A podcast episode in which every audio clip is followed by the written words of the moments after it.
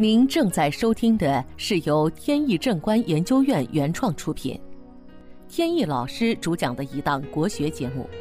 这里以真实案例的形式，摒弃晦涩难懂的书本理论，力求呈现一堂不一样的文化讲座。今天我们分享一个奇怪的案例。这个案例呢，是我最近刚刚碰到的，它跟我多年前一个奇怪的案例呢非常相似，很值得讲出来跟大家一同分享。在几年前，一位本地知名的国企老总，请我帮他看八字。打开命盘就发现很奇怪，他的八字呢显示这个人命很弱。与他当时的地位和相貌根本对不上，我怀疑是他八字记错了，但是他呢完全否认，说绝对没错。我就请他讲一讲他的出身。他出身呢确实寒微，从小是孤苦伶仃。小时候家里找人算过命，算命先生说他命格很低，命中带劫刃。印星空亡，这些都是术语，说明他命呢非常不好，一生会是是非不断，无论是身处何处，都会有一些小人对他不服气，还会专门呢设一些局来加害他。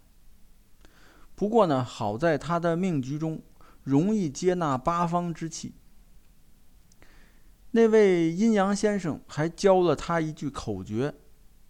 每当遇到不怀好意的人时，你就心中默念这句口诀，这样就能使那些怀有恶意的人，把自己的元气和福气输送给他。每天一点，积少成多，最后就可以把命运彻底的扭转。他这个人的优点就是十分听话，平时呢安守本分。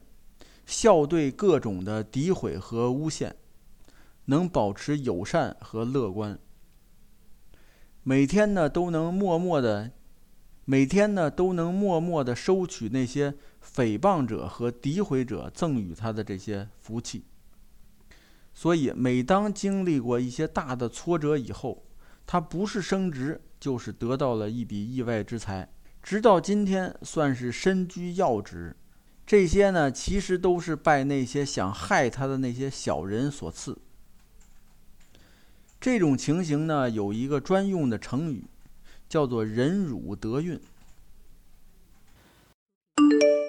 本节目由天意正观研究院原创出品。如需获取更多信息，请在任意网络上搜索“天意正观”即可。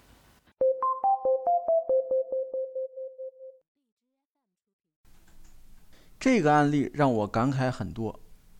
虽然说命和运是与生俱来的，每个人都有一条明确的生命轨道，无论穷命还是富命，在他咕咕落地的那一天就已经决定了。但是呢，我们用辩证的方法去看问题，这世间呢，其实又没有什么东西是绝对不变的。所谓命运不变呢，也是相对而言。只不过呢，命运的改变需要太多的因素同时作用，缺一不可。所以说呢，改运是一件很难的事情。就拿这个老总来说，假如他当初没有去算命，或者那位阴阳先生不能给他正确的指导，又或者他的命盘里无法接纳来自八方之气。又或者他没有严格按照阴阳先生的指导去做，最后呢，结果都不是现在这样。这也让我联想起某些人，他们呢面临重大的灾祸时，不管以前有没有宗教信仰，都会迫切的渴求命运能够改变他们，尝试各种方法，比如说求神祈福、奉献积德。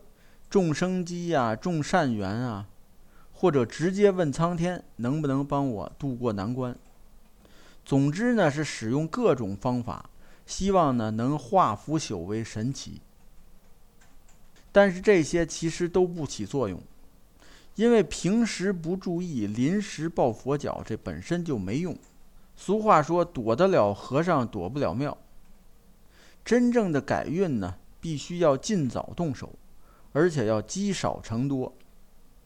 我经常嘱咐身边的朋友，要积极参加各种大小的聚会活动，争取接触或者是结识那些行业内的知名专家或者成功人士，通过跟他们握手啊，甚至拥抱啊。这样能直接接收对方旺盛的气场，积少成多，对自己一定是有帮助的。有句成语叫“进贵者得禄”，就是这个意思。好，本期节目到此结束。这个专辑是由天意正观原创出品，天意老师播讲。如有问题，欢迎在节目下方留言，我们会及时答复。感谢大家收听，朋友们再见。